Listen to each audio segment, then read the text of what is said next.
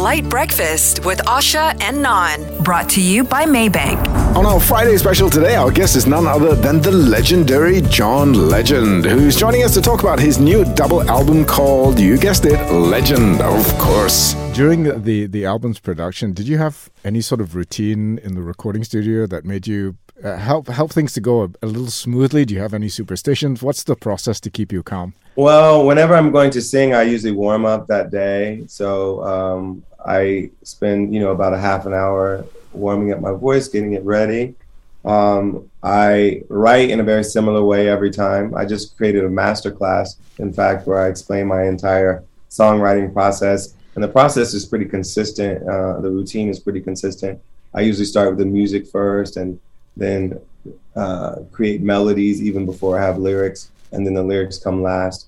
Um, but that routine is pretty set right now. I've been writing the same way for decades now. And um, yeah, I like to do it in the daytime. I like to do it thinking of it as a work day, um, going to my studio and, and spending it as a work day, and then coming home and, and, and focusing on my family. So uh, that's how I like to write. That's how I like to structure my life when I'm in the studio. Uh, and uh, that routine's been working for me so far. So I'm going to keep going with it. Now, John, why did you decide to separate your 24 songs into two parts of one album instead of actually making two independent albums? Well, you know, I thought about both ways of releasing it. I thought about doing it as two separate albums, and then I thought about doing it all together. And I felt like, you know, people may listen to it as two separate albums, and I structured them into two acts so that people could make that decision if they want to be in a certain mood. Uh, act one might be better for them. If they want to be in a different mood, act two might be better. But I also wanted it to come out together because it feels like it's a summation of all that I've been working on in the past two years. And um, I figure by the time uh, next year comes around, I'm going to start writing more songs and, and want to put out another album of, of brand new things. And so I don't want to uh, keep releasing things from everything that I wrote in the past two years because I'll be moving on and creating new things in the future. So I wanted to just put it all out now and then let the fans do with it what they will because they're going to listen to different acts at different times, different songs at different times, depending on the mood they're in. But uh, this felt like a body of work that I was really proud of and a statement about where I've been emotionally and, and in my relationships and creatively in the past two years. And I wanted to all come out at the same time. So, John, let's talk about your single with uh, Saweetie. Um, All She Want to Do Is Dance. You describe the song as having MJ's uh, Heal the World and Whitney Houston's I Want to Dance with Somebody sort of sensibility and groove. So, as a songwriter and a record producer, what do you think makes a song legendary and timeless? Well, that's what we're always aiming for. We're always trying to make it special. We're trying to make it impactful. We're trying to make it feel good in the moment, but also be something that people want to listen to over and over. And sometimes we think about those references. Um, you know, I talked about Prince, I talked about David Bowie, I talked about Michael, I talked about Whitney when we were arranging and producing this song.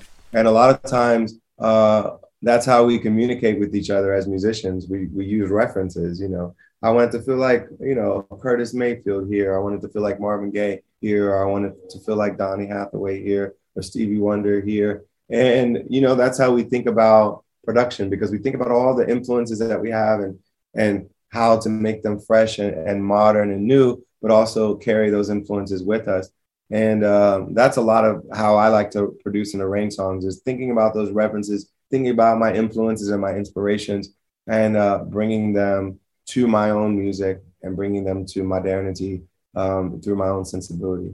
Now, John, do you ever feel nervous when you release a new record or album? Like, do you ever overthink it, worry about it, despite the fact that you've done it so many times to such huge success? Well, by the time we finish it, master it, uh, do all the things that we're going to do creatively, I feel really confident about what we've created because I've spent so much time working on it, perfecting it, getting it exactly where I want it and so by that time, I'm not nervous about the music, but I am always, you know, curious to see how it's received. Um, I love it. I love what we've done with it, and I feel good about it. But you never know how it's going to be received in the world. You never know which songs are going to catch on and which aren't.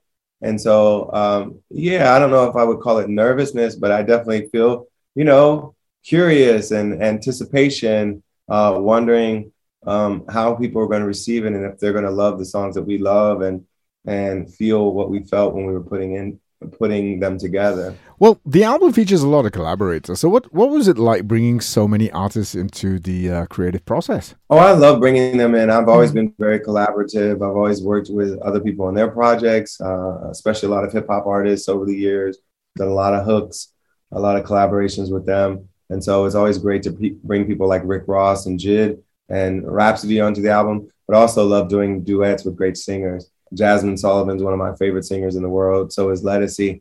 Um, Muni Long is such a great talent. Um, each of them brought such um, great energy to the album. Amber Mark as well, and uh, they made the album better by their presence. And uh, I think that's what great collaboration is all about: is someone bringing their own strengths to the table, something that complements what I do, and uh, make the project better by their presence. Oh, sounds like us. Never like us. I don't collaborate with you. You just there Thank you. I do stuff. doing nothing. I sit here mind. looking very pretty.